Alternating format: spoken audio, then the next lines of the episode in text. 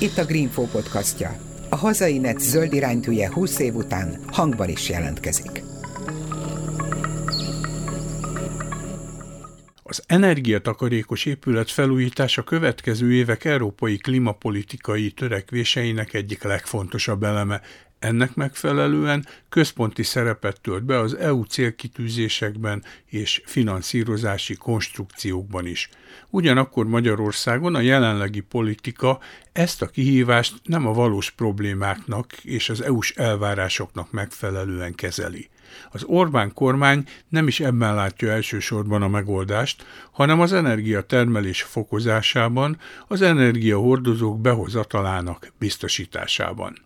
EU-s szinten ennek ellenére nagy elvárások fogalmazódnak meg az energiatakarékos épület felújítással kapcsolatban.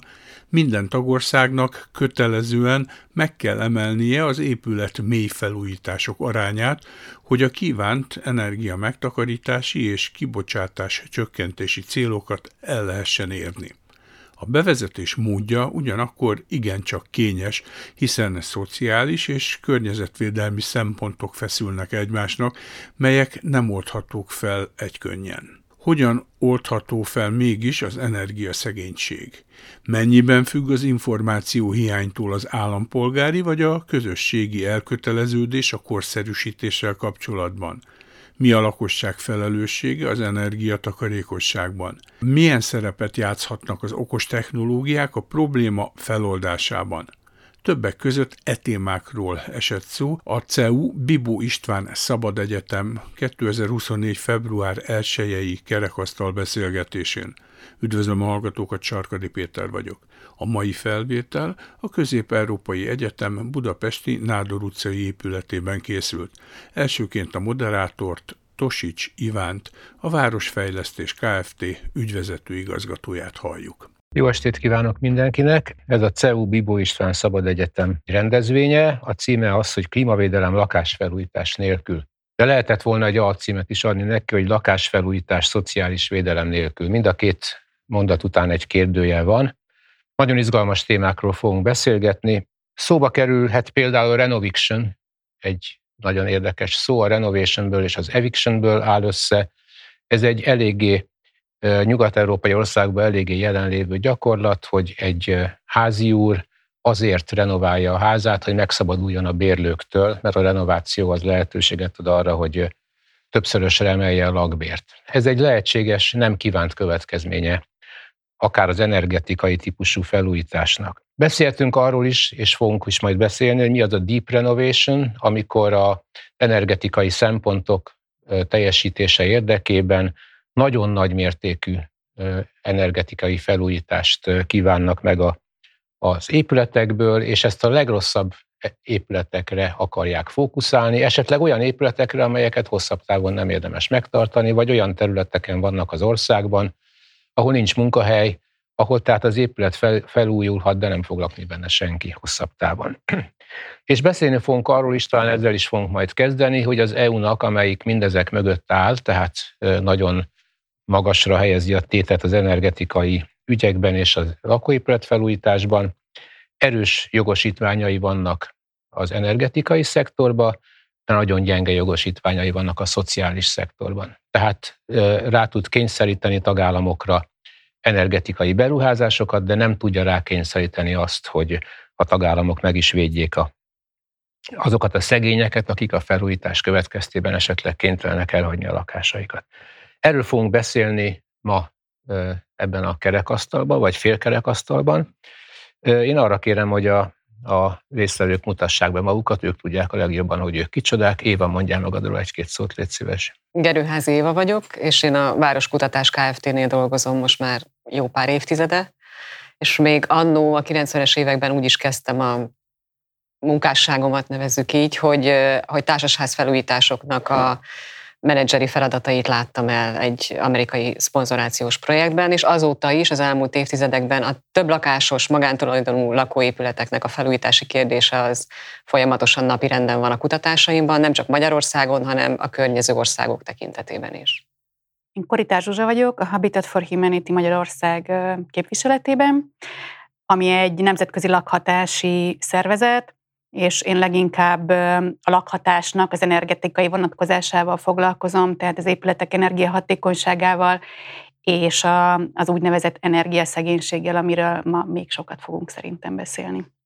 Kovács Bence vagyok, a Magyar Természetvédők Szövetsége közösségi energia szakértője, én már ötödik éve, és hát több mint két évtizede építészként kerültem bele a zöld civil szférában, és így a lakásfelújítás, környezetudatos építés, részvételi tervezés, közösség részvétel témájával foglalkozom, és hát a Magyar Természetvédők Szövetsége pedig kb. egy évtizede foglalkozik a közösségi energiával, ami gyakorlatilag arról szól, hogy hogyan lehet bevonni a helyi közösséget is különböző energetikai fejlesztésekben. Anikó? Köszöntök én is mindenkit, én Pálfia Nikó vagyok, és a Magyar Energiahatékonysági Intézetnél dolgozom, ami egy ö, független érdekvédelmi szervezet, és ö, tulajdonképpen tíz évvel ezelőtt ö, egy, ö, egy tucatnyi ö, építőipari vállalat hozta létre, vagy az ő közreműködésükkel jött létre ez a szervezet azért, hogy az energiahatékonysági beruházásokat, az energiahatékonysági piacnak a, a, a fejlődését előmozdítsák. Ennek a szervezetnek most is kb. 25-30 közötti számú partnere van, a építőipari cégek, akik az energiahatékonysági termékeket, szolgáltatásokat előítek, illetve gyártják. És hát a szervezetünk úgy ilyen hagyományosan vett érdekképviseleti feladatok mellett szereti magát újabban olyan divatos néven think tanknek is nevezni, tehát hogy olyan független tényalapú tartalmakat is igyekszünk előállítani, amivel aztán a döntéshozóknak a, a munkáját igyekszünk befolyásolni vagy segíteni. Engem pedig Tosi Csivánnak hívnak, a Városkutatás Kft-nek vagyok az egyik igazgatója. Ez egy kis cég, mi is think tanknek hívjuk magunkat, több mint 30 éve létezünk, és különösen a határterületeknek a kutatása, értelmezése izgat minket, és pont egy ilyen határterületről lesz szó, amelyik a szociális és a, és a zöld témának a, az egymásra hatása. A mai estét úgy képzeltük el, hogy öt felvonásban van, hogy jobban lehessen tagolni a dolgokat. Az első felvonás arról szól, hogy milyen a mai EU-s keretrendszer. Tehát mi az, ami, ami, ami ott fönt lebeg fölöttünk, és ami kötelezően ereszkedik rá az országra. A második kérdéskör az lesz, hogy mik ennek a szociális összetevői, amelyek tehát nem annyira kötelező módon, de szintén valamilyen módon megfogalmazódnak. Utána áttérünk a magyar esetre a harmadik blogban, amikor a magyar lakóépület felújítási kérdéskörnek az eddigi fejleményeit nézzük át, és utána a legvégén van a két legizgalmasabb téma, a mai magyar helyzet kritikai elemzése alulnézetből, tehát mit tapasztalnak az állampolgárok, hogyan milyen fejlemények várhatóak a közeljövőben, és milyen reagálások várhatóak, és végül az EU-s direktívák kötelezővé válásakor mik a várható magyar dilemmák és politikák, hogyan lesz a szabályozás és a támogatási rendszereknek a, a, a viszonya egymással. Az első kérdés tehát a jelenleg érvényes EU-s keretrendszer, mindössze ad a feladat, hogy 10 percben összefoglaljuk azt, hogy mit találtak ki EU-s szinten, és mik azok a direktívák, különösen ugye a zöld oldalról, amelyek kötelezőek lesznek, mikor lesznek kötelezők, mi az a kérdéskör, amiről még vita van. Anikó, hogyha egy ilyen bevezetőként egy pár szót szólnál, és akkor utána mindenki hozzászólhat. Hát mégis az irányelveknek a taglalása előtt azt gondolom, hogy érdemes azért egy pár lépéssel visszábbról kezdeni, tehát hogy, hogy azt sokan tudják, hogy az, EU, az Európai Unió az bizony igen elkötelezett a, a, a klímavédelmi célok mellett, ugyanúgy a kibocsátása mondjuk globális szinten az nem olyan jelentős, de hogy a, az intézkedései tekintetében azért a kontinensek vagy a, a, a fő kibocsátók között is ö, élen jár, és hogy ezt a klímavédelmi törekvését ö, ö, hát ennek hangsúlyt adjon tulajdonképpen, amit, aminek a legtávolabbi dátuma most a 2050-es cél, amikor is Európát klíma semlegessé kívánják a döntéshozók tenni.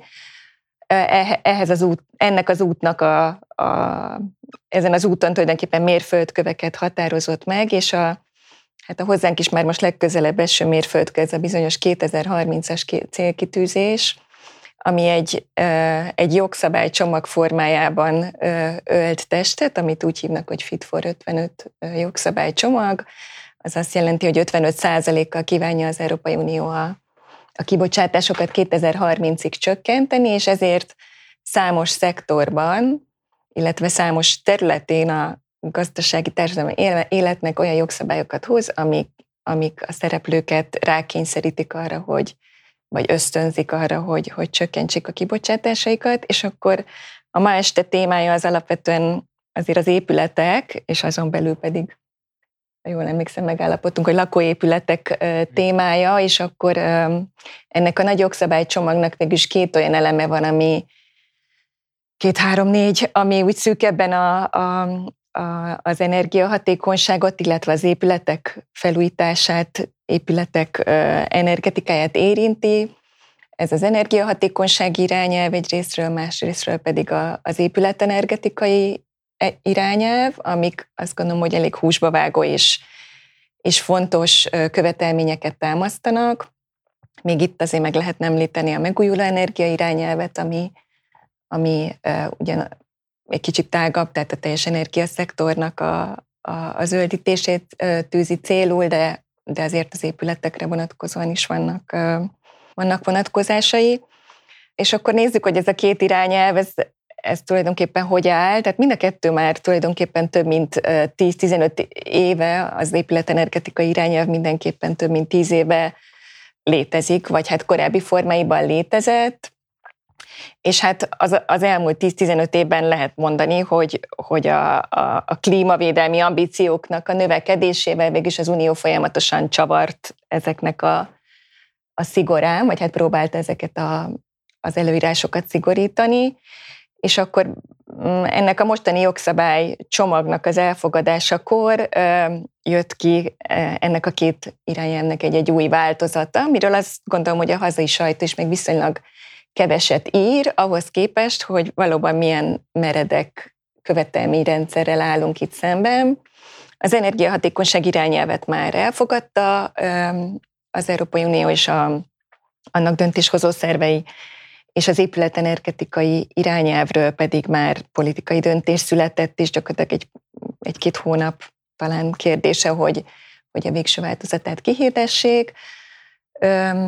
Nem tudom, mennyire menjünk itt mentem bele a, akkor a részletekbe, tehát öm, hát a legfontosabb igazából a, kezdeném egy kicsit az energiahatékonysági irányelvel, ami szerintem viszonylag tágabb témát ölel fel, ez ez a tagállamoknak ír elő alapvetően olyan kötelezettségeket, hogy a nemzeti szintű energia megtakarításokat azokat fokozatosan növelniük kell, vagyis a végső energia felhasználását az országnak csökkenteni kell, és akkor ezt mindenféle szektorokban lehet értelmezni, vagy lefordítani ezeket a szabályokat.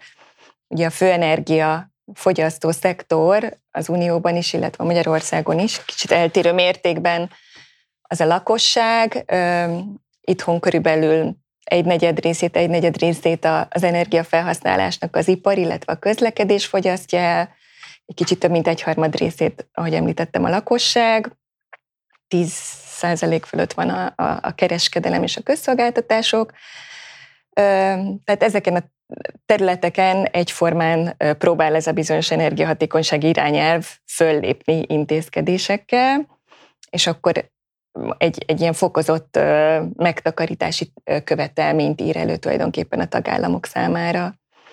Akkor ennek egy fontos eleme, ugye most lakóépületekről van szó, de azért mégiscsak hadd említsem meg, hogy, hogy a közintézmények, vagy a középületek tekintetében is ez, ez, ez, ez fokozott előírásokat, vagy fokozott követelményeket támaszt ez az irányelv, például azáltal, hogy 3%-át a, a középületeknek minden tagállamban kötelező föl újítani évente, és ez most már, ez eddig csak a, a középületekre vonatkozott, kormányz, központi kormányzati épületekre, de hogy ezt kiterjesztik az önkormányzati épületekre, tehát minden középületre ez érvényes lesz egy pár éven belül, és gyakorlatilag lakó lakos számtól függően a, a helyi önkormányzatoknak is ez feladatává válik, hogy saját középületeiket felújítsák.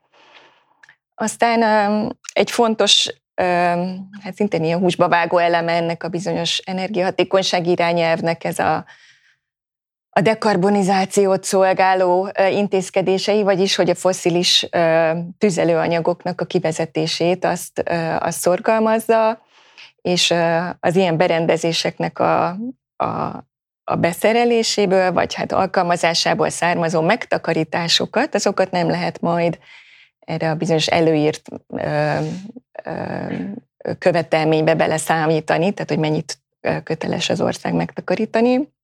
De szintén említhetném ennek az irányelvnek egy, egy nagyon erős ö, ö, energiaszegénységi fókuszát, tehát azok az intézkedések, amiket a, amiket, a, tagállamoknak meg kell hozniuk, azoknak egy kötelező részét bizony kell, hogy energiaszegény vagy rászoruló rétegek körében valósítsák meg. Tehát ennyiben mondjuk mondanám, hogy, hogy ezért itt is vannak kötelező érvényű előírások a, a szociális szempontok figyelembevételére.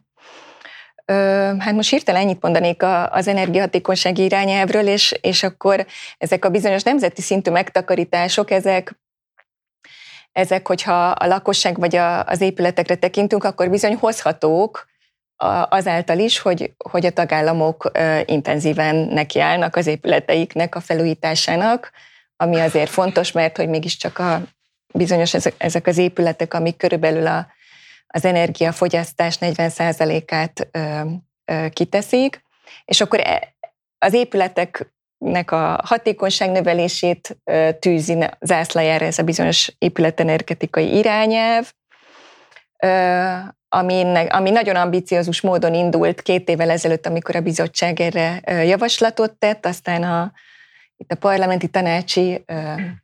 Ez most már lakóépületek? Én most egyelőre azt mondtam, hogy az épület energetikai irányelv, aminek egy része a, a lakóépületekre Igen, vonatkozik. erről a lakóépületről mondaná egy-két szót, mert az érinti legközelebb a ma esti témánkat. Szóval, hogy a bizottság nagyon ambiciózus cél, célokkal indult, hogy itt bizony kötelező felújítási öm, öm, előírások vonatkoznak majd a lakóépületekre is. Ez egy picit felhigult aztán ez a követelményrendszer, ez az úgynevezett minimum energetikai követelmények lakóépületekre. Volt az elképzelés, hogyha mondjuk az energetikai tanúsítvány skáláját magunk elé képzeljük, akkor itt bizony egy ilyen fokozatos felléptetését kérte volna, vagy írta volna elő a, a bizottság a tagállamok számára, hogy az épületállománynak bizonyos szegmensei bizonyos időben el kell, hogy érjék mondjuk az E, aztán a D, és aztán az egyre javuló energetikai besorolást. Ez ilyen formában végül is nem került előírásra, de de azért, azért vonatkozik a lakóépületekre egy komoly előírás, 2030-ig 16 kal kell az átlagos primer energia felhasználását az épületeknek csökkenteni, de abban, hogy pontosan hol kezdik el ezt a felújítást, vagy hol ezt a megtakarítást, ezt hol keresik úgymond a tagállamok, ebben azért nagyobb szabadsága maradt a tagállamoknak. Egy kicsit még korlátozóbb tényező talán ennél, hogy ennek a csökkenésnek a primér energia felhasználásában, felhasználásban a nagyobbik részét, 55%-át azt a az épületállomány legrosszabb 43%-ából kell hozni, tehát nem arányos végül is, tehát ez az előírás, tehát nagyobb a követelmény a gyengébb, gyengébb energetikai állapotú épületekből több megtakarításnak kell majd származnia. Ez, ez, ez most fontos, mert ugye korábban ennél sokkal durvább előírások voltak, hogy, hogy a megtakarítás a leggyengébb épületeknél kell kell elérni, és akkor sok tagállam berzenkedett. Nem tudom, van-e hozzászólásotok ehhez, tehát hogy egy kicsit még erről a EU-s... Mert ezek, a, ezek ugyanis direktívák, tehát ez egy olyan dolog, amit át kell vezetni a nemzeti jogrendbe. Tehát itt nem nincs appellát, ezt a dolgot végre kell hajtani. Igen, azt gondolom, hogy ezzel, amit az Anikó is mondott, hogy az eredeti álláspontok hogyan változtak. Ugye általában a parlament az, amelyik egy nagyon erős zöld álláspontot képvisel, és a tanács az, amelyik azt mondja, hogy oké, okay, de a tagállam ezt hogy fogja megvalósítani, és valahol középúton szoktak ezek találkozni, ez most is így történt. És azt gondolom, hogy ez a két típusú dolog, hogy azért nem E meg D meg nem tudom milyen kategóriákat raktunk, vagy átlagosan, vagy épületekre külön-külön értelmezhető minimum standardnek, hanem ezt a 16%-os megtakarítást, ami ugye 35-re, 20-22%-ra kell, hogy nőjön, és az, hogy nem a legrosszabb 15%-kal kell kezdeni, ahol egyébként nem is biztos, hogy fajlagosan a leginkább költséghatékonyan lehet ezt a megtakarítást meghozni, hanem ezt ugye kibővítettek 43%-ra, ami már hát egy kicsit a móka kategóriájába tartozik, mert hát 55% a legrosszabb 43-nál, az annak már azért a szakmai súlya viszonylag kicsi. De hogy azt gondolom, hogy ezek a lazítások, ezekkel az irányszámokkal azért elég komoly ambíciók, azért, hogyha ezt lefordítjuk arra a matematikára, ami, amit azt gondolom, hogy az intézetetek már régóta mond, ez az évi 100-120 ezer lakásfelújítása, ezekben a számokban ez van. Többé-kevésbé. Csak nem olyan hogy mondjam, precizírozva, hogy hogyan fogod ezt elérni pontosan. És azt gondolom, hogy ez azért nem egy rossz kompromisszum. Különösen figyelembe véve, hogy emögé, és sok más irányelv mögé is, hogy a stratégia alkotást tesz kötelezővé a, a bizottság, és azért ezeket a stratégiákat időbe le kell adni, ezeket el kell fogadtatni, és azért ezek azok a pontok, amikor azt tudja mondani a bizottság, hogy na jó, de hát mégis hogy.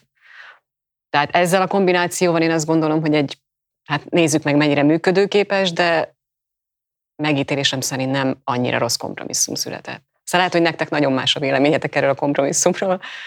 Sőt, a stratégiánál jóval erősebb dolgot kell elkészíteni. Stratégia az az, az előző épületenergetikai irányelv mentén kellett, hogy készüljön, és nem is sikerültek egyébként jó minőségben, tehát hogy a, a bizottság nem volt elégedett azokkal a hosszú távú felújítási stratégiákkal, amiket elkészítettek az előző ciklusban a, a tagállamok. Úgyhogy most egy úgynevezett cselekvési tervet, épületfelújítási, nemzeti épületfelújítási cselekvési tervet kell majd elkészíteni, ami, amiben már sokkal konkrétabb intézkedéseket, mérföldköveket, hozzárendelt költségvetést, tehát egy elég komoly, magában egyébként az irányelvnek a függelékében részletezett ilyen ö, templét mentén elkészítve kell, kell a bizottság számára majd Mikor? beadni. Mikor? Az első, ezek úgy szoktak kinézni, amikor ilyen stratégiák, cselekvési terveket ki, kell elkészíteni, hogy először egy, tulajdonképpen egy draftot, egy első vázatot kell elküldeni, ez, ez most a, az épületenergetika irányelv esetében 2025. december 1 tehát még december 31, bocsánat, tehát az év vég, jövő év vége, tehát még nagyjából két év áll rendelkezésre ennek az elkészítésére. Ezt megnézi a bizottság, ezt véleményezi, visszaküldi mindenféle javaslattal, és és egy évre rá, tehát a végleges 2026. december végén kell majd beküldeni. Oké. Okay. Most már látjuk azt, hogy, hogy milyen dolgok készülnek Brüsszelben, és ezek közül egyrészt már teljesen el van döntve, és ez az épületenergetikai dolog, ez még egy utolsó döntésre vár, tehát ott még, lehet, még érhetnek minket meglepetések. Hogy áll a szociális következményekről folyó vita? Ugyanis fölmerült a parlamentben is, és sok vita van arról, hogy az EU, hogy az EU meg kötelezővé teheti a megtakarítási beavatkozásokat, de nem teheti kötelezővé azt, hogy a szegényeket hogy védje meg egy tagállam, hiszen a szociális szféra nem része a közös EU-s jogrendnek. És, és e, erről az oldalról sokat kritizálták az EU-t, és éppen ezért kialakított egy European Social Fundot, amelyik pénzt ad a tagállamoknak arra, hogy a szociális következményeket kezeljék, de ennek az elosztási módjáról sem tud az EU tulajdonképpen kötelezően dönteni. Tehát hogyan állnak ezek a, ezek a viták? Zsuzsa. Tehát kötelezővé nem teheti, hogy egy tagállam ö, hogyan kezeli mondjuk a sérülékenyebb ö, háztartásokat, de eszközt nyújthat hozzá, és például ez, a, amit te is említettél, ez a Social Climate Fund, vagy magyarul a Szociális Klíma Alap létrehozása, az pontosan ezt a célt szolgálja. Ez egy pénzalap, ami, ö, amiből a tagállamok ö, ö, tulajdonképpen finanszírozásban részesülnek annak érdekében, hogy a, a rászoruló és sérülékeny rétegek számára támogatást tudjanak nyújtani. És hogy ez miért történik, mert Anikó is, amikor mesélte az előbb, hogy milyen követelmények, előírások születnek a, akár az energiahatékonyság irányelv, akár az épületenergetikai irányelv mentén, és még egyet itt hozzátennék, mert, mert az is elég fontos szerepet játszik, ez az úgynevezett kibocsátás kereskedelmi rendszernek a, a módosítása, ami eddig tulajdonképpen csak a ö, nagy úgynevezett nagy kibocsátókra, nagy szennyezőkre volt alkalmazva, tehát aki olyan ipari és energiatermelő szereplők voltak kötelesek bizonyos kibocsátáson felüli kibocsátásokért tulajdonképpen kvótákat vásárolni, akik a, a mm, jogszabályon meghatározott módon mm, bocsátják ki a, a kvóta fölötti széndiokszidot. Ezt ebben a úgynevezett Fit for 55 javaslatcsomagban módosították ezt a, ezt a rendeletet, és kiterjesztették az épületekre és a közlekedésre is, ami azt jelenti, most már nem csak a nagyon szennyező ipari szektor és ez, ezek a szereplők, energiatermelő szereplők fognak ilyen, lesz, ne, számukra lesz kötelező kvóta vásárlás, hanem, hanem a, a, az épület és a közlekedési szektorban is ez, ez valahogy átcsorog. Leginkább a szolgáltatókon keresztül, tehát akik a, a, az épületek számára energiát szolgáltatnak, náluk fog ez lecsapódni, és ez nagyon praktikusan energiaár emelkedésben fog tulajdonképpen megjelenni mondjuk egy, egy, egy, egy lakó épület tulajdonosnál és azt felismerve, hogy ezek az előírások és az, ezek a következmények, tehát a, akár a, az épület felújítás, felújítási kötelezettség valamilyen szinten, akár az energia áremelkedések pont ezekre a, ezekre a rászoruló és sérülékeny rétegekre olyan nagy terhet tennének, amit, amit nem biztos, hogy el tudnának bírni, tehát ennél még rosszabb helyzetbe kerülnének és őket valamilyen formában támogatni kell. Ez a szociális klímaalap pont egyébként a kibocsátás kereskedelmi rendszernek a kvóta bevételeiből kapja majd az ő pénzét, és minden tagállamra megállapítottak egy összeget. Magyarország számára 2026 és 32-es időszak között egy olyan 1000 milliárd forint nagyságrennyi összeg fog rendelkezésre állni. Egyébként mi kapjuk nagyjából a, azt hiszem, hogy a negyedik legmagasabb összeget az Európai Unión belül, és, és ezt tulajdonképpen a közlekedési és, a, és az épületekhez kötődő energiaszegénység enyhítésére és a, és a rászorulók támogatására lehet fordítani. Ez jelenthet kisebb részben mondjuk energiaár támogatást, tehát akár a mm, energiaárakban megjelenően, akár mondjuk jövedelemtámogatás formájában, de ez a kisebbik rész, és nagyobbik részben pedig úgynevezett strukturális intézkedésekre kell fordítani, beruházásokra, mind a közlekedési, mind az épületszektorban is. Az épületekről beszélünk, most akkor ez lakóépületek esetében ez, ez, ez, ez az épület energetikai felújításokat jelenti, tehát hőszigetelésre, nyílászáró cserére, fűtéskorszerűsítésre kell kell majd fordítani. Ez nem jár automatikusan, tehát ehhez is tervet kell készíteni, be kell nyújtani majd a bizottság számára, amit ugyanúgy nagyon részletes programtervet kidolgozni, intézkedési tervet, mérföldköveket, költségvetést hozzátenni, és abban az esetben tudja Magyarország a neki tulajdonképpen kiszignózott pénz összeget megkapni, hogyha a rendeletben, a szociális klímarapról szóló rendeletben foglalt elég szigorú követelményeknek meg tud felelni ez az úgynevezett szociális klímaterv. Akkor az elképzelhető, hogy a kormány azt mondja, hogy hogy én tulajdonképpen az energia árát akarom olcsón tartani, mint ahogy eddig is ezt mondta, azt a bizottság most nem fogja elfogadni? Ö, általánosságban nem. Az a nagyon, az a nagyon ö, jó ebben a szociális klímaalapban, hogy szociálisan célzottan kell felhasználni, tehát kifejezetten a rászoruló, rászoruló és sérülékeny rétegek számára lehet ezt biztosítani, és ezt is egész pontosan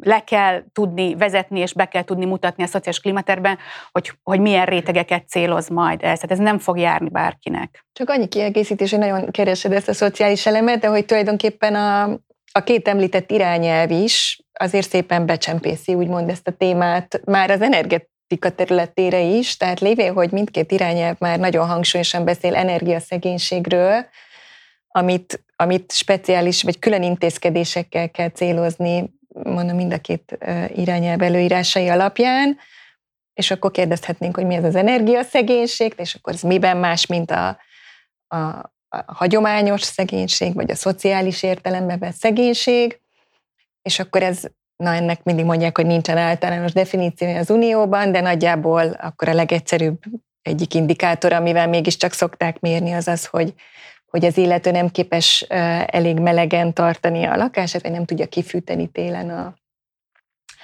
a, a lakását, és akkor e, egyébként különböző mérőszámai vannak, tehát pont a nem tudja kifűteni alapján Magyarország egyébként nem áll olyan nagyon rossz helyen energiaszekénység tekintetében, de mondjuk, hogyha egy olyan indikátort vizsgálunk, hogy a, a, a, a hazai ingatlan tulajdonosok e, hány százaléka gondolja azt, hogy az ő lakásán valamilyen probléma van, tehát hogy dohosok a falak, vagy penézedik a fal, vagy vagy kellemetlen a komfort, vagy rohadnak a nyilázárok, tehát hogy, hogy valamiféle energiahatékonysági problémára utaló, vagy állak problémára utaló probléma van, az gyakorlatilag majdnem a negyede a, a, a tulajdonosoknak, tehát hogy ilyen szempontból látszik, hogy bizony az az ingatlan állomány az elég gyenge állapotban van, és akkor csak egy fél mondattal vissza csatolnék Évára, hogy, hogy így lehet, hogy mégis uniós szinten ez a kompromisszum, ami megszületett olyan elfogadhatónak tűnik. Én azt gondolom, hogy azért a magyar lakásállományt, vagy a lakóépület állományt a, a, hát a jellemzőit, vagy az indikátorait tekintve, ez egy igencsak nagy kihívásokat jelent ez a, ez a két új ö, ö, irányelv, amit szerintem igenis nagyon-nagyon nehéz lesz ö, megugrani. Na most egy kicsit túl absztrakt módon beszélünk, de mit jelent ez a gyakorlatban? Tehát megköveteli az EU 16% primér energia csökkenést. Akkor a magyar kormány azt mondja, hogy nektek társasházak, nektek családi házak most felújítást kell csinálnotok? Tehát hogyan jelölhet ki egy kormány alapvetően magántulajdonban álló lakásállományban, hogy melyik szegmest hogyan kell felújítani, hogy a végén a 16% megtakarítás létrejöjjön? Hát ösztönzőkkel, például támogatási programok kidolgozása, amik azért korábban is kisebb, kisebb részben rendelkezésre álltak, bár azok jelen, jellemzően elég kampányszerűen kiskeretösszeggel, tehát nem egy, nem, egy, nem egy nagyon masszív, egy nagyon intenzív, hosszú távú támogatási program volt egyik sem, de hogy pontosan ilyeneket, például ilyeneket vár el az Európai Unió is, és egyébként erre a forrásokat is biztosít a, a, a Európai Uniós költségvetés mentén is lehet ugye az operatív programok mentén erre pénzt fordítani a tagállamoknak.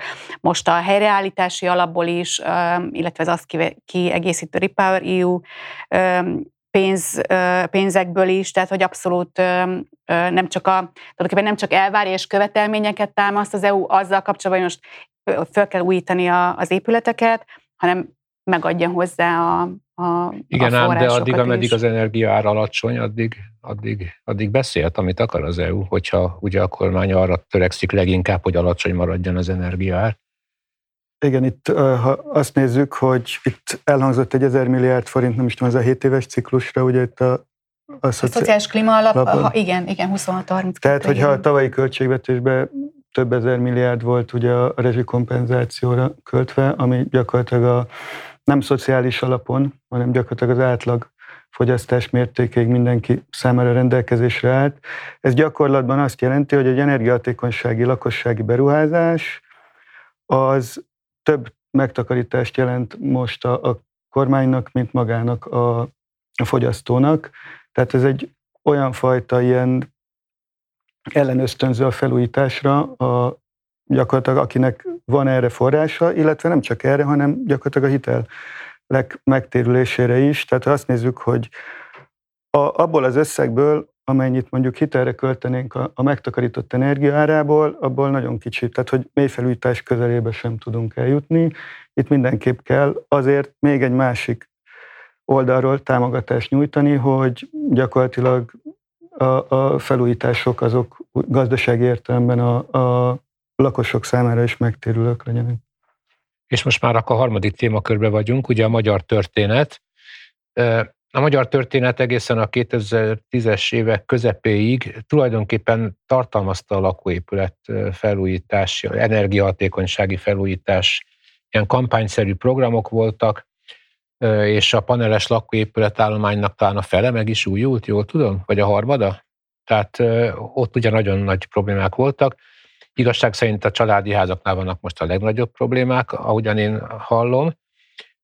De most a mai helyzetre térve, ti hogyan látjátok, hogy, hogy mi most, a, most még egyenlőre az EU-s direktíváktól függetlenül, mi a kormány stratégiája ma, és ez hogyan, hogyan érinti az energiahatékonysági kérdéskört?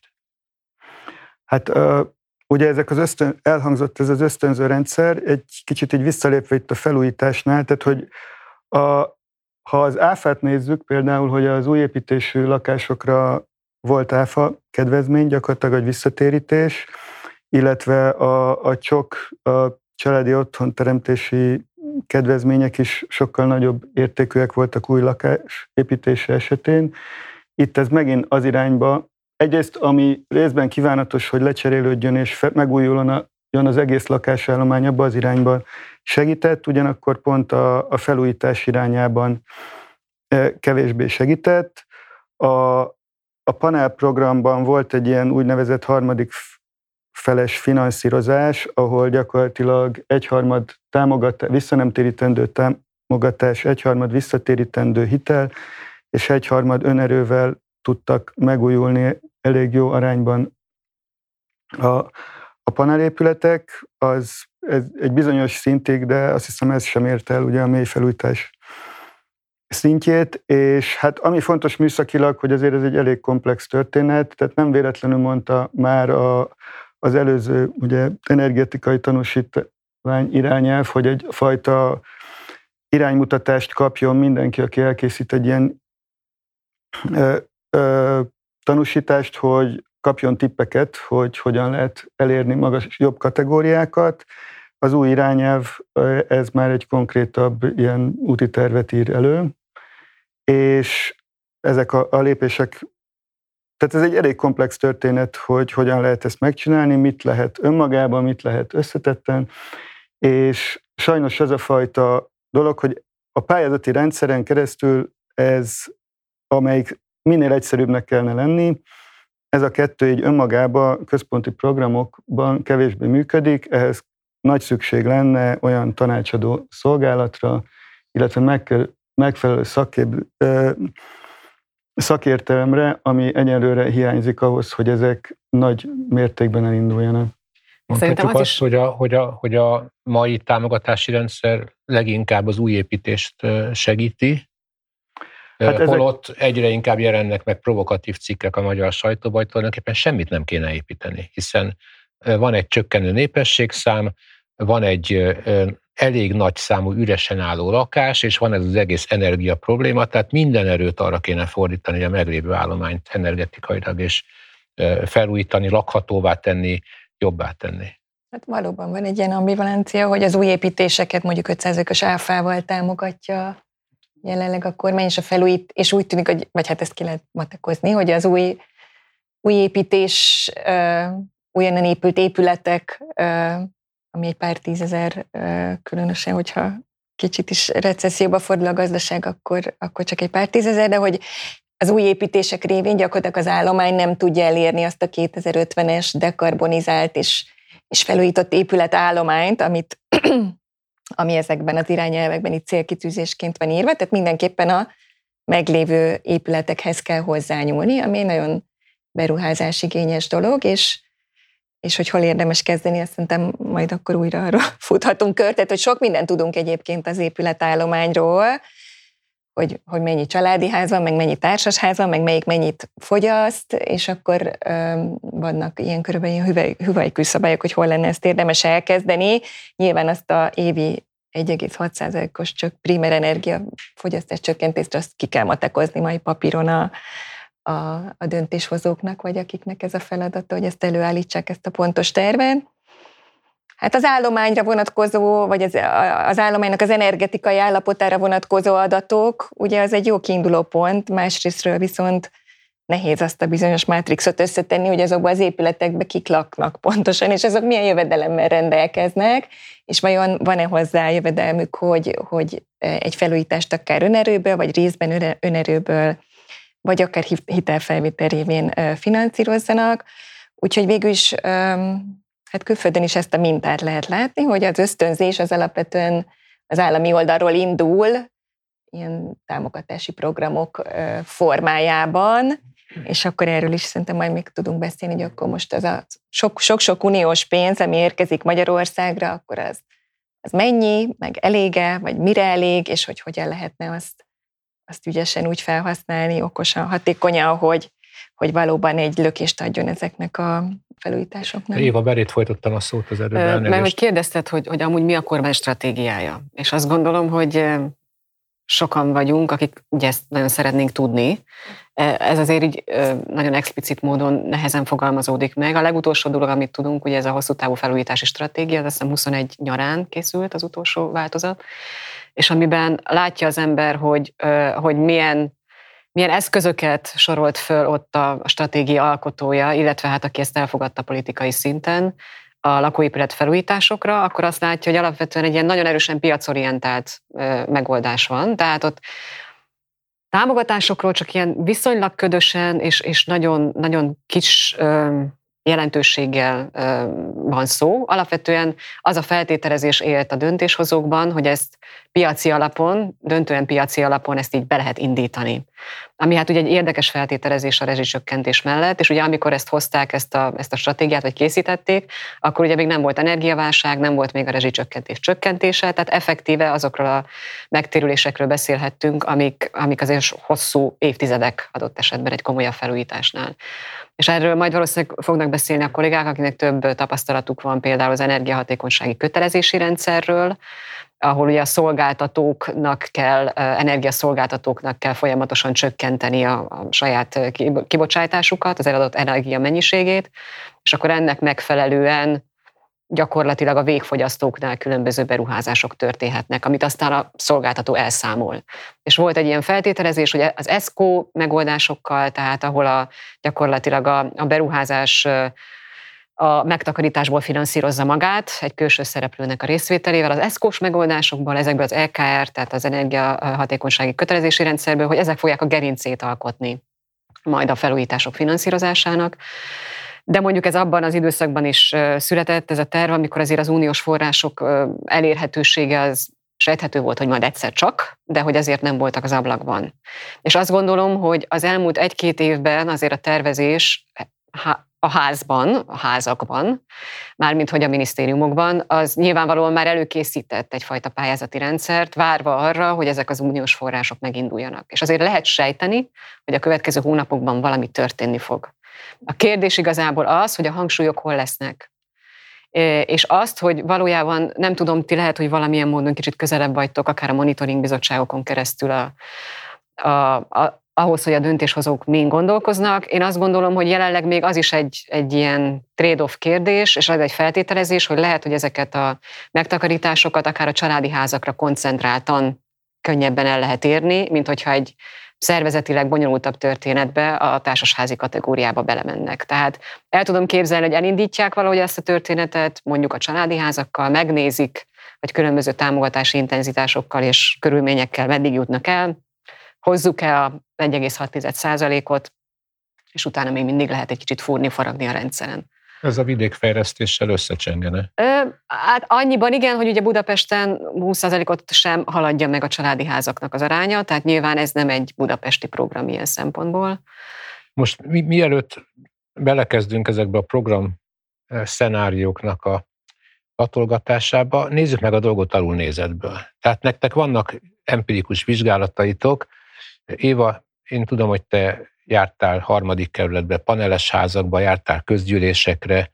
Mi volt a tapasztalatod, amikor lakók szembesülnek azzal, hogy magas a, ma magas a rezsiszámla, ha bár látják havonta, hogy mennyivel alacsonyabb, mint hogyha tényleg magas lenne, De ennek ellenére hogyan lehet rábírni egy társasházi közösséget arra, hogy ők ezzel a dologgal komolyan foglalkozzanak, ráadásul nagy tízemeletes társasház? Hát először is, amit mondtál, hogy, hogy a lakók látják a számlát, és szembesülnek vele, hogy mi a rezsihelyzet, hát nem szembesülnek vele. Tehát, hogy ez most uh, idén, no, nem, tehát legutóbbi novemberben, tehát 2023 novemberében készítettünk egy nagy mintás felvételt, ez 2000 háztartás Budapesten, ez budapesti kifejezetten, ami a lakóépület állományra reprezentatív. Tehát gyakorlatilag 14 lakóépület típusban is tudjuk, hogy hogy mik a műszaki problémák, hogy milyen háztartások vannak, azoknak milyen felújítási elképzeléseik vannak, azok egyáltalán hogyan viszonyulnak a felújítási problémához. És többek között megnéztük azt is, volt ilyen típusú kérdésünk, hogy érzékelték-e az elektromos áram számláknak a növekedését, érzékelték a gázszámláknak a növekedését.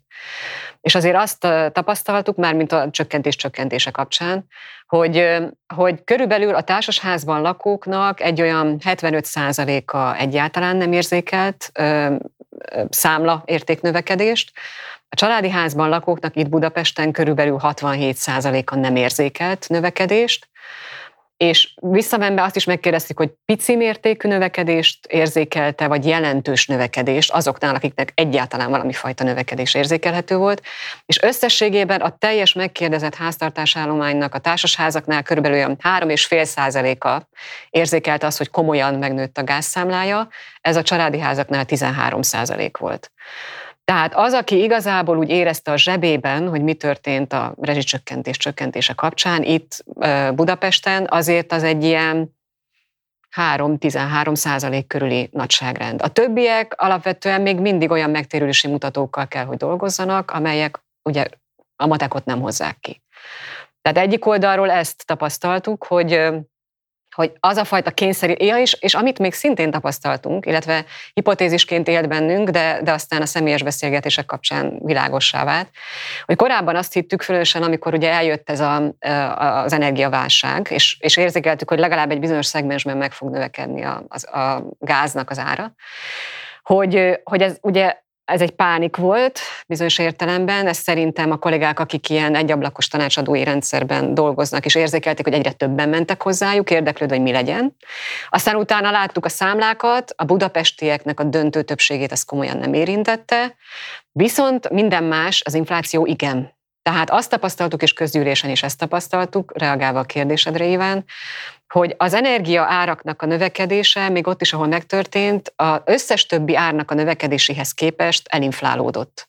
Tehát a probléma, az energiahatékonysági probléma, és hogy ezt meg kell oldódni, meg kell oldani, ennek a fontossága az összes többihez képest marginalizáltá vált. De amikor elindult ez a folyamat, akkor nem tudtuk, hogy az energiaelváltozás, ez most elő fogja segíteni a felújításokat, mert ja Istenem, mi lesz, vagy pedig az inflációval együttműködve éppen, hogy fordítva, mert még annyi pénzem sincsen, hogy beruházásra költsek, mint amennyi korábban volt. És az a az látszik bebizonyosodni, hogy ez utóbbi történt, tehát az élelmiszerár és az összes többi infláció egyszerűen elinflálta az energiaárral kapcsolatos félelmeket a budapesti szektorban. És nyilván azok a kollégák, akik vidéken dolgoznak, és ahol három-ötszörös árnövekedéssel is szembesülnek, ott lehet, hogy más lesz a helyzet, de Budapesten alapvetően. Liza, nektek vannak vidéki kutatásaitok? Nem csak kutatásaink vannak, hanem a Habitatnak terepi programjai is vannak, tehát mi konkrétan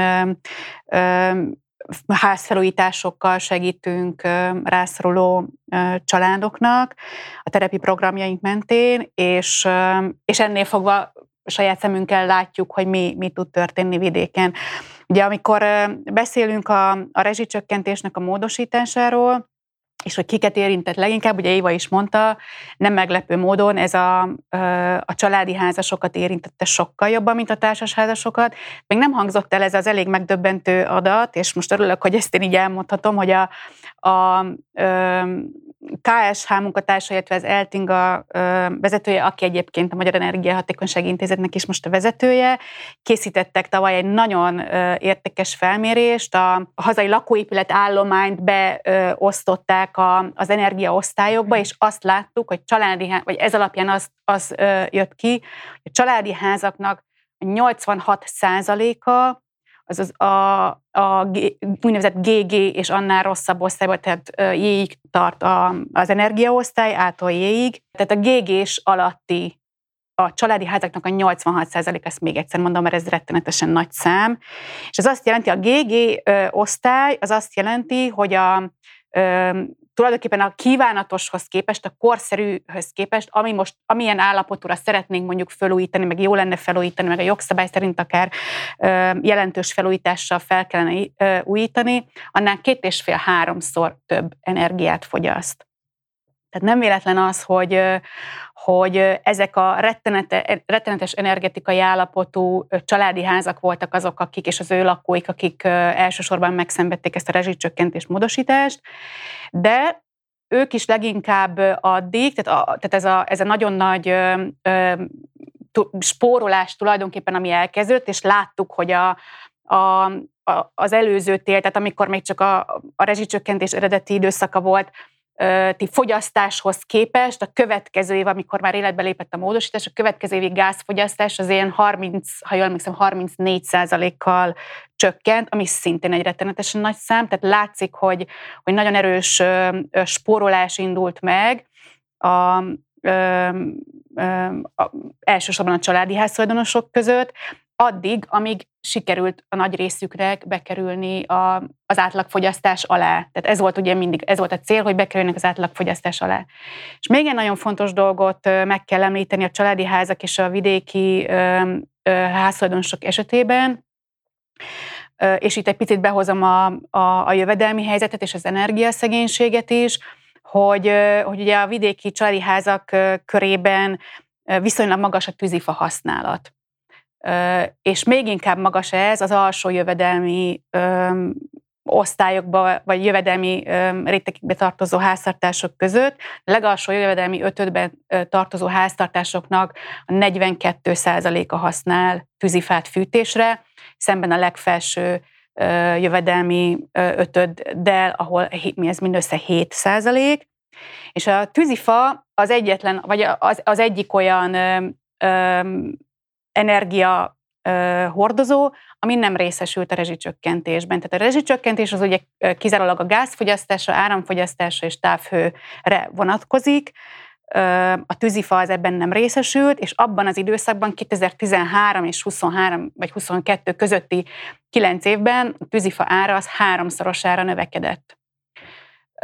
Úgyhogy ebből a szempontból is egy nagyon fontos szempont az, hogy a, a családi házban is, főleg a vidéki családi házban élők energiafogyasztása az hogyan tud alakulni, és mennyire kerülnek esetleg energiaszegény helyzetbe. Igen, vannak még vidéki eredmények? Igen. Nem is a, a vidéki eredmény, de hanem egyrészt itt a, ez a, a mérés és ilyen becslésekre szeretném így felhívni a figyelmet, hogy a, gyakorlatilag a, Egyrészt, ha vannak programok, itt elhangzott az EU-s program, hogy akár egyébként Budapesten is várható, hogy idén akár megnyitnak olyan pályázatot, ahol fatüzelésről, gáztüzelésre, átállás családi házaknál fognak támogatni. Ez egyrészt a, ugye jellemzően ugye a fatüzelésnél sajnos friss fát égetnek, tehát hogy ez környezet, vagy levegőszennyezettségi szempontból ez nem túl szerencsés, ugyanakkor az említett ilyen Primenergia szempontjából ugye elvileg a, mint részlegesen megújuló energiaforrás a, a tűzifa, az a, a dekarbonizáció szerint az kedvezőbb, mint egy gáz. Tehát, hogy itt van egy ilyen fajta rekarbonizációs folyamat, a, amit támogatnak, ugyanakkor ennek van levegő tisztaságvédelmi előnye. A másik érdekesség ugye ez a GG és egyéb besorolásnál is gyakorlatilag egy átlagos felhasználást feltételeznek. Itt négyzetméterre van meghatározva az is, hogy körülbelül mennyi használati melegvizet fognak, és a, a gyakorlatban a tényleges fogyasztás az egy lakosra számítva az ettől teljesen független lehet, attól függ, hogy tényleg spórol-e, és mondjuk a, a családi háznál tudja szabályozni lehet, hogy egy szobát fog fűteni csak 15 fokra, tehát, hogy a, a, az is nagyon fontos ebben az egész történetben, akár az energiaszegénységet szempontjából nézzük. Egyrészt, hogy mérhető-e, szabályozható-e az a, a fűtés, illetve hogy milyen alternatívái vannak kiváltani ezeket a, a dolgokat. Tehát, hogy ez, ez, sok, ez egy elég komplex történet, és a, a, a különböző ilyen támogatási rendszereknél például egy másik ilyen furcsa anomália, ugye, hogy a, az átlagfogyasztásra volt limitálva a, az elektromos áram is, a gáz is, aki árammal kezdett fűteni, az gáztűzhelyt vett, és ezzel akkor ott már rezsicsökkentetten tudott főzni, sütni. Közben ez ugyanúgy egy valamilyen szinten egy ilyen rekarbonizációs folyamatot indít el, hanem is nagy léptékben, hiszen erre nem nagyon... Különösen, most, bocsánat, erre ráfűzve, hogyha figyelembe vesszük a, a jövőnek a stratégiáit, és azok, Anikó is említette, hogy ugye ki akarják vezetni a foszilis tüzelőanyagokat, mint olyat, és akkor erre ilyen elég komoly határidők vannak, hogy 2040-től például ugye gázkazánokat már gyakorlatilag nem lehet forgalmazni, 2025-től már nem lehet közpénzt közpénzből finanszírozni ezeknek a gázkazánoknak a beüzemelését. Magyarul, hogyha elindul bármifajta támogatási program, az akkor az már fűtéskorszerűsítésként nem tud arról szólni, hogy mondjuk a, a konvektorokat cseréljük le kondenzációs kazánra, ami egyébként jelen állapotban egy elég komoly erőrelépés lenne. De hogy nem nagyon lehet. És akkor innentől kezdve ugye az a kérdés, hogy na jó, és akkor mire? Tehát, hogy mondjuk elektromos rendszerre építsük át az egészet, menjünk át hőszivattyúkba, ez pontosan mit jelent? Mit jelent a hőszivattyú egy nem szigetelt háznál? Mit jelent egy társasházban, ahol mondjuk három lakásban ezt még meg tudod csinálni, negyediknél már leveri a háznak a rendszerét, mert nem elég erős gyakorlatilag az elektromos hálózat, és ha a házban még az is, majd a második házban, meg a harmadikban nem lesz elég erős, mert az utcán az elektromos hálózat nem elég erős. És Tehát, akkor jön az elektromos autó még ehhez a dologhoz? Amit ja, ja, ja, persze minden. Otthon akar ja, tölteni és, valaki, igen. És akkor az akkumulátorgyárakról nem beszéltünk. Tehát, hogy alapvetően a, az egész energiafelhasználásunk, meg, a, meg az, hogy elektromos áramra állunk át, azért nagyon komoly meggondolásokra készteti a, egyáltalán az épület felújítással kapcsolatos. Most akkor itt a kérdés, tehát egy családi háznál ugyanúgy be kell csomagolni a házat, mint egy panelnél? A, a panelnél, panelnél értem a dolgot, hogy ráraknak egy 8-12 vagy hány centiméteres, 20 igen, centiméteres valamit, a családi háznál ugyanazt kell csinálni? Sőt. Sőt. Tehát gyakorlatilag, ha azt nézzük, egy családi háznak hat oldal a lefülő, még ha talaj felé ott kevésbé, de gyakorlatilag egy, egy panelnél lehet, hogy csak egy oldala, vagy kettő-három, tehát hogy sokkal kisebb a lehűlő felülete. Ezért egyébként, ha megnézzük azt a kutatást, abból az jött ki, hogy tényleg a, a családi ház, amelyiknek sokkal nagyobb a lehűlő felülete, ott lépték túl az átlag. És akkor azt jelenti, hogy egy család, egy lakásra esően egy családi ház energia hatékony felújítása sokkal többe kerül, mint egy többszintes ház. Ez így van. Van erre becslés, hogy van. mekkora?